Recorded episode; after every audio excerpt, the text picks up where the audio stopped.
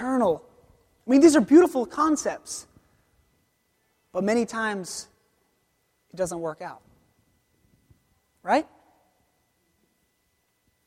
I want us to see tonight that although Adam and Eve stayed married, there were some things that didn't work out for them. You see, the first marriage wasn't perfect all the way through. But, listen to this, and this is the crux of what we'll learn tonight. The first marriage was not perfect through and through, but it was perfect by design. All right? By design, marriage is perfect. It is our sinfulness that causes the imperfections. And the big idea for tonight is that your marriage has been redeemed. And like I said before, these lessons that we're learning can affect every relationship that we have. So your relationships broken with friends, with family, coworkers, people in authority over you, your relationships have been redeemed. And so often we focus on individual redemption. Okay, so I am redeemed by Jesus. I am bought back. We had that whole sermon series on Hosea and how beautiful the picture of redemption is. I'm saved. So often we focus on the individuality of it that it's me who's redeemed, that it's you who's redeemed, each person. And we forget that God is corporate by nature in the Trinity God the Father, Son, and Holy Spirit, like we just spoke about in the Apostles' Creed, and also by practice. He encourages his, cre- his creation to be a part of relationships together. And these relationships are a part of the redemption. So, let's dive in to Genesis chapter 2 and follow this story of the first marriage. Genesis chapter 2, verse 18 is where we'll start. And we're going to see that this first marriage, like I said, by design, was perfect. Verse 18. Then the Lord God said, this is after he had created, okay? Then he say, he speaks and he says, "It is not good that the man should be alone." This is pre-Eve, okay? Only the man is there. I will make a helper fit for him. Now, out of the ground, the Lord God had formed every beast of the field and every bird of the heavens and brought them to the man to see what he would call them. This was Adam's job, to name the animals, right? And whatever the man called every living creature, that was its name. The man gave names to all the livestock and to the birds of the heavens and to every beast of the field.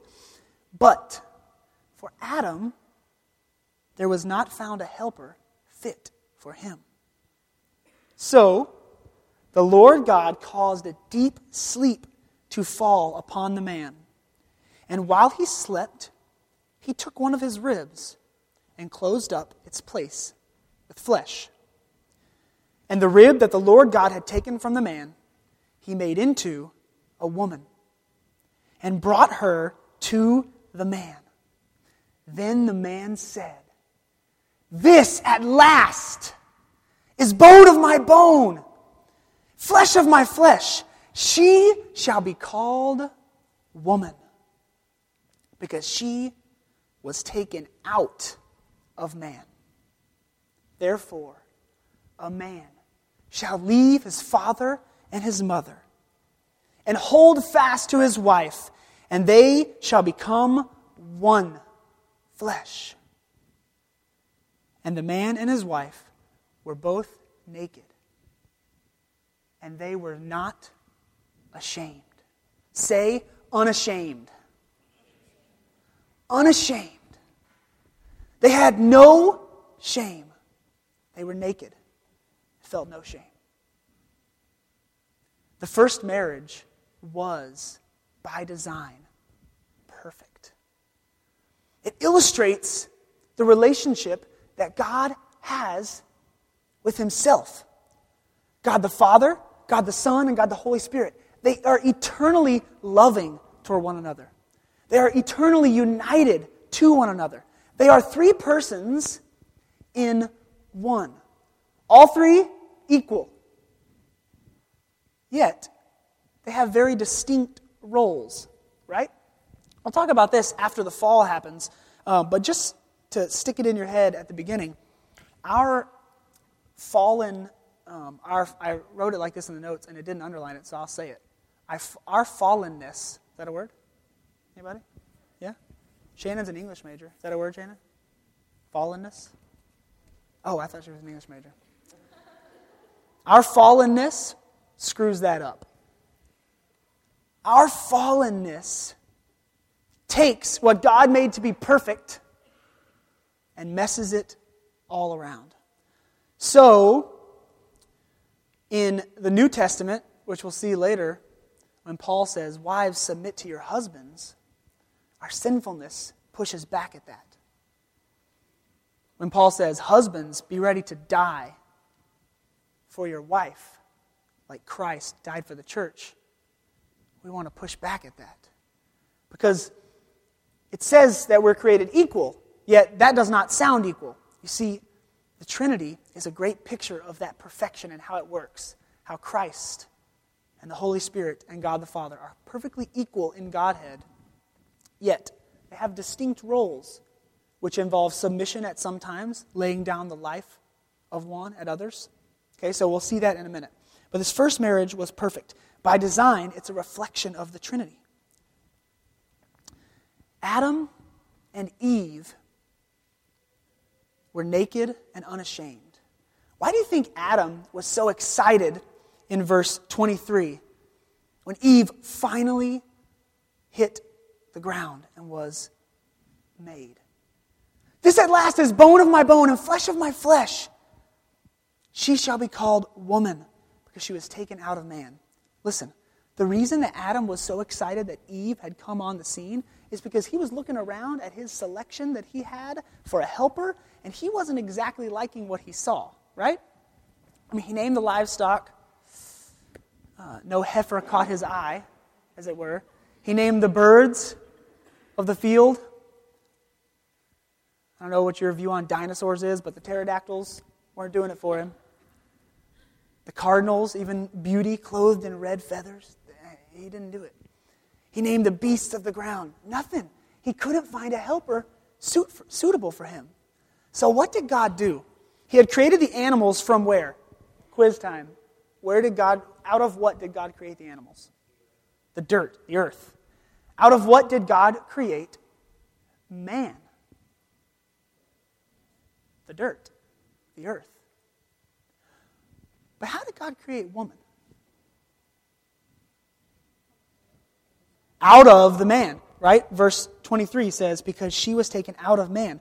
Up in verse 21, it says that God had a deep sleep fall upon man, and while he slept, he took one of his ribs. Now, here's some interesting anecdotes that are not scripture, so they're not inerrant, they're not completely true necessarily, but they're really interesting when you think about the science of this, okay? Because Genesis wasn't written as a scientific book, right? But scientists have gone back and studied why did God create Eve out of the rib. If you Google that, you will find out that there is only one bone in the human body that can regenerate itself. I'll give you a guess. The rib. You see, some people used to think that men had less ribs on one side than women. Have you guys ever heard that before? That's not true. You can count your ribs, everybody's got the same amount. But, I mean, if, if the first man got a rib taken out of him and created a woman, wouldn't you think we'd be missing one? No, because the rib can be, uh, I don't know all the official terms, but there's a casing around the rib, okay? And you can, they've done this in surgeries for certain cancers and stuff. If you have cancer that's in your bone marrow, you can slip out a rib and leave the casing, and a new rib will grow in its place. God took from Adam, out of Adam, and created woman. Not from the dirt, but from Adam. Many scholars believe that this is because woman is the crown of creation. Men and women, obviously, are God's favorite, right? The Bible says it like this We are higher than the angels. And if men and women are God's favorite, women are like God's extra favorite. Or at least they were created finally. They were created last. They were also created after the entire stage had been set. God must have known that Eve would be a lot like my wife because she, we've moved a lot as um, a young married couple, and she loves, after moving, walking into a house that's already been set up. Now, she likes to hang the pictures and, you know, rearrange the furniture 14 times, but if she could just walk in and all the boxes are unpacked and everything's put away and she can just do her thing, that would be completely ideal. Why? Because she loves when she walks in the room and everything is prepared for her. It shows a few things. For one, it shows that probably I took the time to do all of that, right? But also, it means that there's less work for her to do. It shows that she's important. This is what God did. God and Adam together did this for Eve. You ever think about stuff like this? This marriage was perfect. The stage was set. God said, All right, it's time to make Eve. Go to sleep, Adam. Pulls out the bone, makes the woman, and she steps onto the scene. And their marriage is perfect. God is there, He presides over it. The two became one flesh, like we talked about before in the Trinity. Two equal people become one flesh. Um, you've heard it spoken in marriage ceremonies. What God hath put together, let man not separate or put asunder, which is a fancy way to say separate. And finally, in verse 25, there was no shame. This marriage was perfect. But it doesn't take long before we get to Genesis chapter 3, where the marriage, the first marriage that was perfect, is ruined. Listen to chapter 3, verse 6. So when the woman saw that the tree was good for food, and that it was a delight to her eyes, and that the tree was to be desired to make one wise, she took of its fruit and ate. And she also gave some to her husband who was with her, and he ate. Then the eyes of both were opened, and they knew that they were naked, and they sewed fig leaves together and made themselves loincloths. I submit today Here's my hypothesis. The reason that those fancy, beautiful, elegant words that I spoke from a marriage ceremony earlier don't translate practically into our marriages It's because sin controls our marriages now. So, pre fall, right, the fall of man is that first sin right there. Pre fall, the marriage was perfect. They both did what they were supposed to do. They, they practiced inside of their roles. They were equal. It was perfect.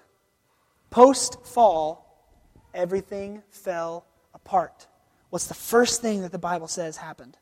They opened their eyes, and what? They knew that they were naked. First, they're unashamed. Now, they're ashamed. So, what do they do? They tried to fix it, right? They sewed together fig leaves to make themselves clothes.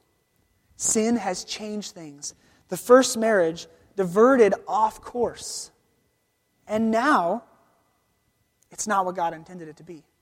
So we can say the fancy words, we can have eloquent, eloquent ceremonies, make these big, huge, gigantic promises like till death do us part. But the fact of the matter is, when we enter into that type of covenant covered in sin, it will never be as perfect as we make it out to be. It's ruined. Sin has ruined marriage. It's ruined it in several different ways. We alluded to this earlier, but what about the idea of submission? Submission to each other. You see, Christ said, uh, uh, excuse me, God says in His Word that each are created equal, but they have different roles. Listen to how this is like the Trinity. In Luke 22 42, Christ is praying. He's about to go to the cross to be crucified. And listen to his prayer Father, if you are willing, remove this cup from me. Nevertheless, not my will, but yours be done.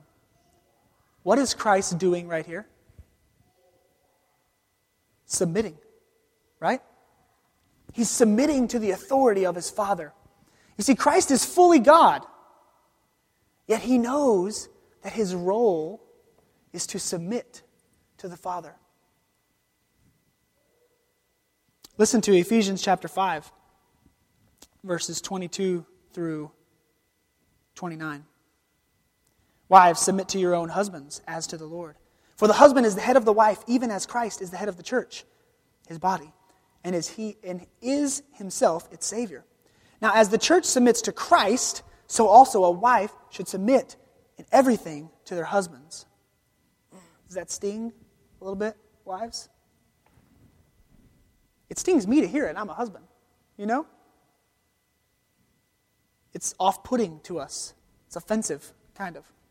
Listen to what it continues on. Verse 25 Husbands, love your wives as Christ loved the church and gave himself up for her that he might sanctify her, having cleansed her by the washing of water with the word, so that he might present the church to himself in splendor, without spot or wrinkle or any such thing, that she might be holy and without blemish.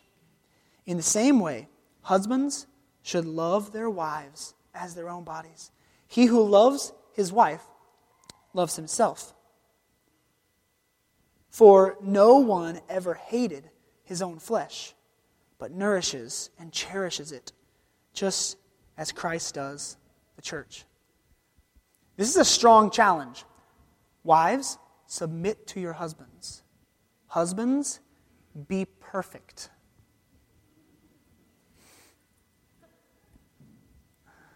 I know that sometimes it seems like the women get the short end of the stick, but the truth of the matter is, Neither one of these challenges are practical in this current state that we're in right now, where the first marriage is ruined, where our marriage is, er, our marriage is ruined. You see, in sin, neither one of these is possible.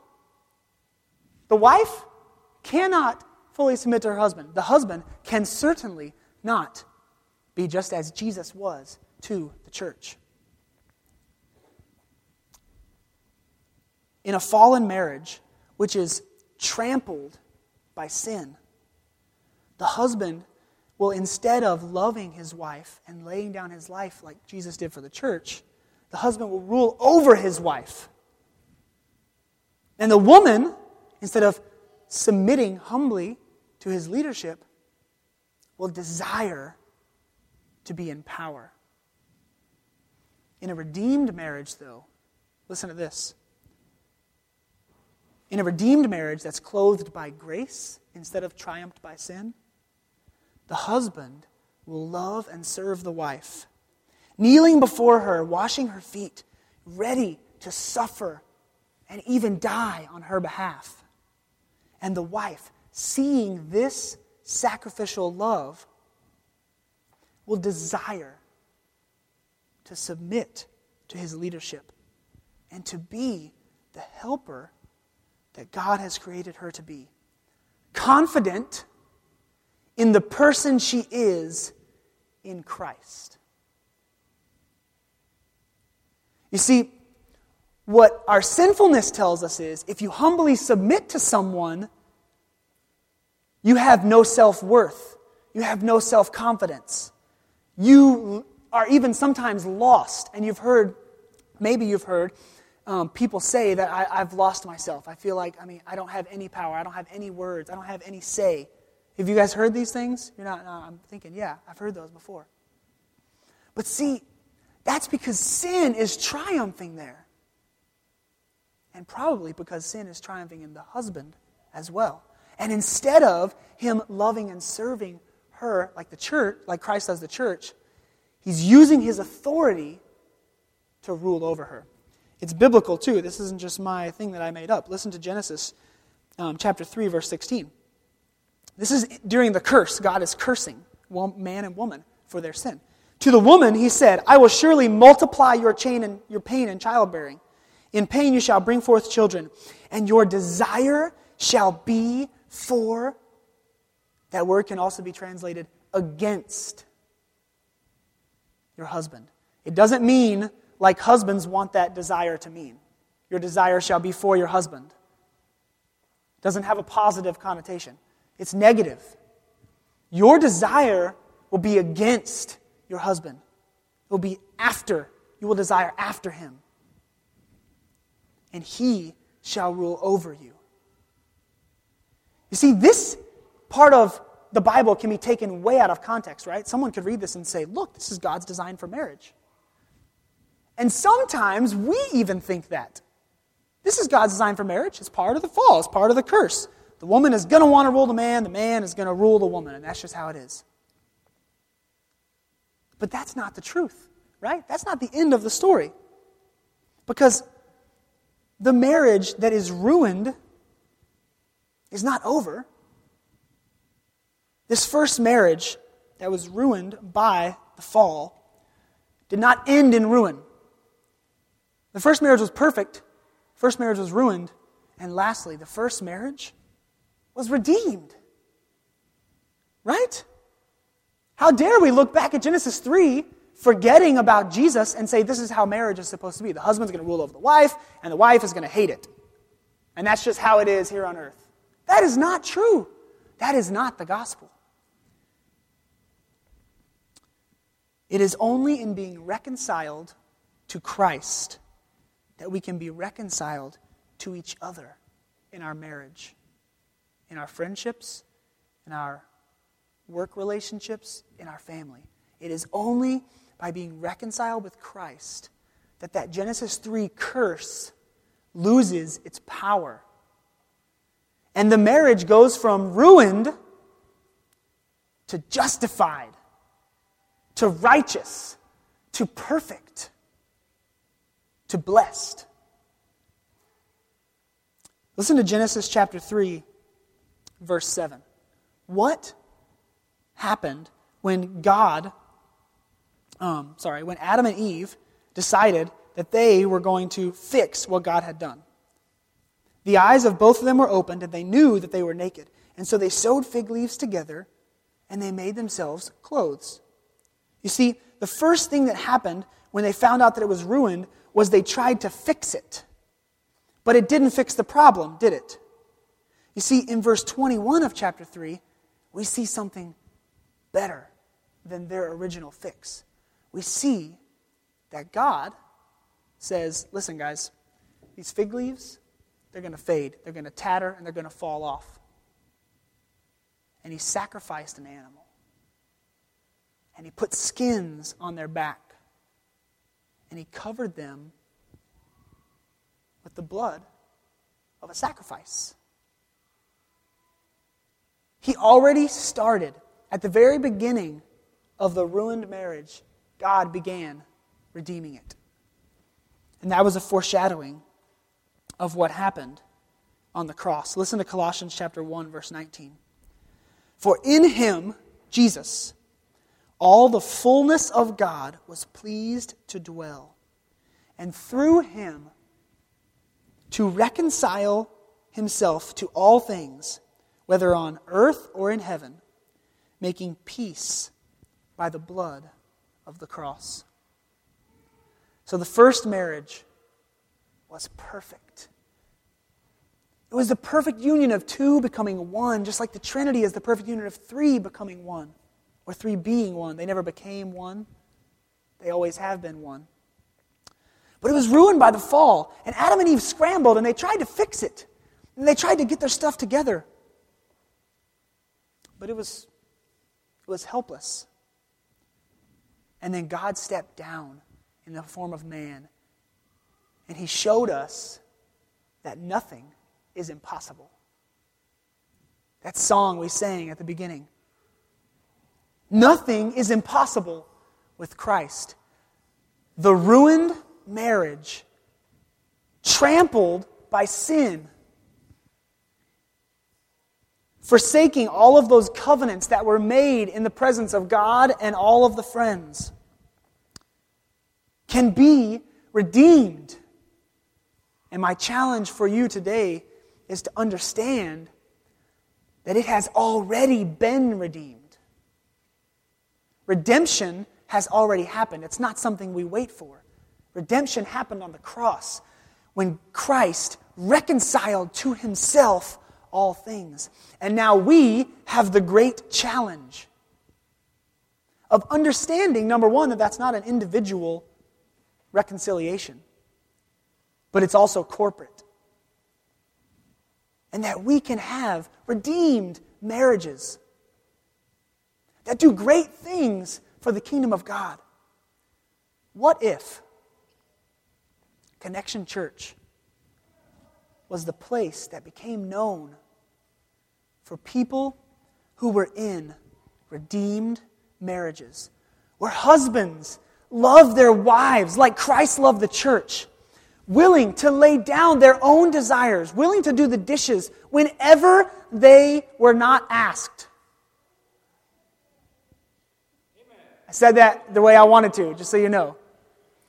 Where husbands understood that their wives desire to be talked to and, more importantly, listened to.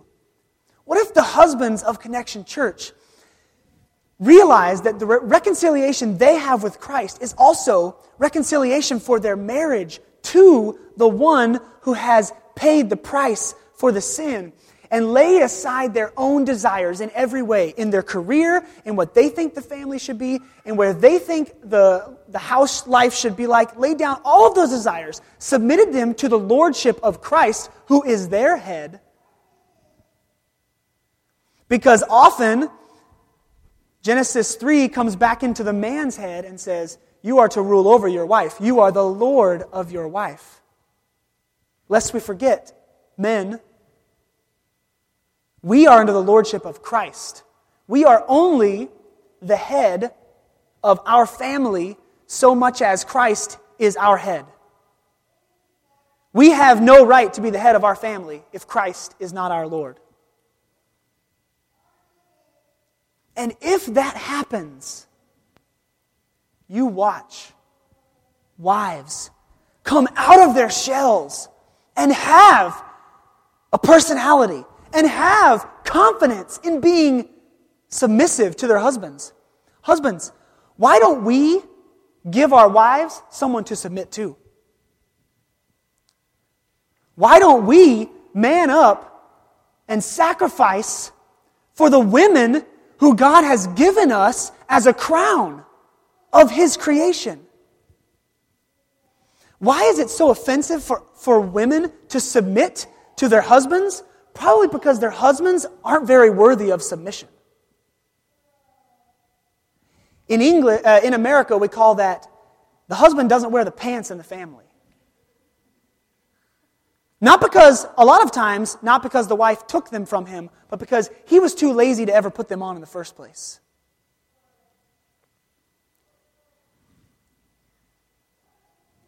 Church, your marriage, your friendships, your work relationships, your relationships with your estranged family or your close family, your neighbors, your landlords, Those relationships have been redeemed. How about we as the church submit ourselves to the Lordship of Christ and see what amazing things He can do in our marriages? Not just over the next four weeks, but for some of you, single people, what He can do in your future marriages.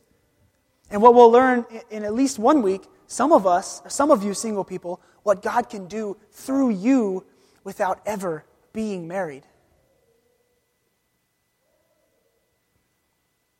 The point is this the first marriage was a foreshadowing of the final marriage. It's right there. Somewhere.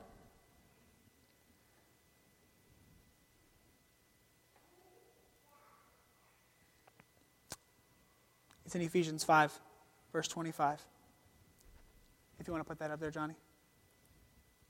Husbands, love your wives as Christ loved the church and gave himself up to her, that he might sanctify her, having cleansed her by the washing of the water of water with the word, so that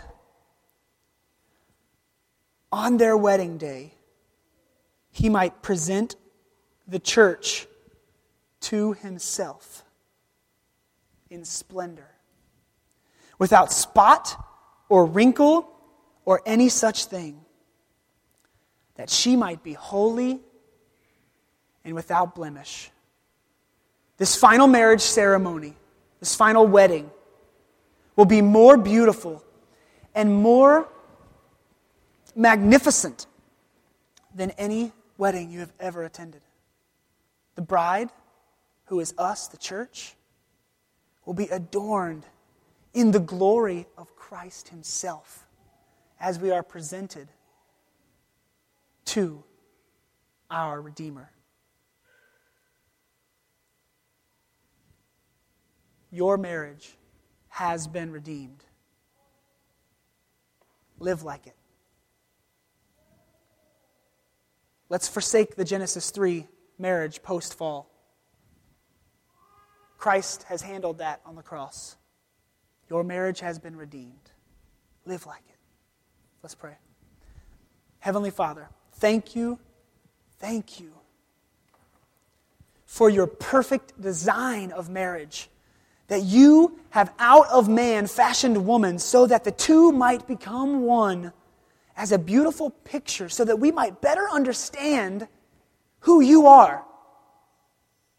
Give us wisdom to understand that you have already redeemed our marriage and our relationships. And call us to action. That men would be men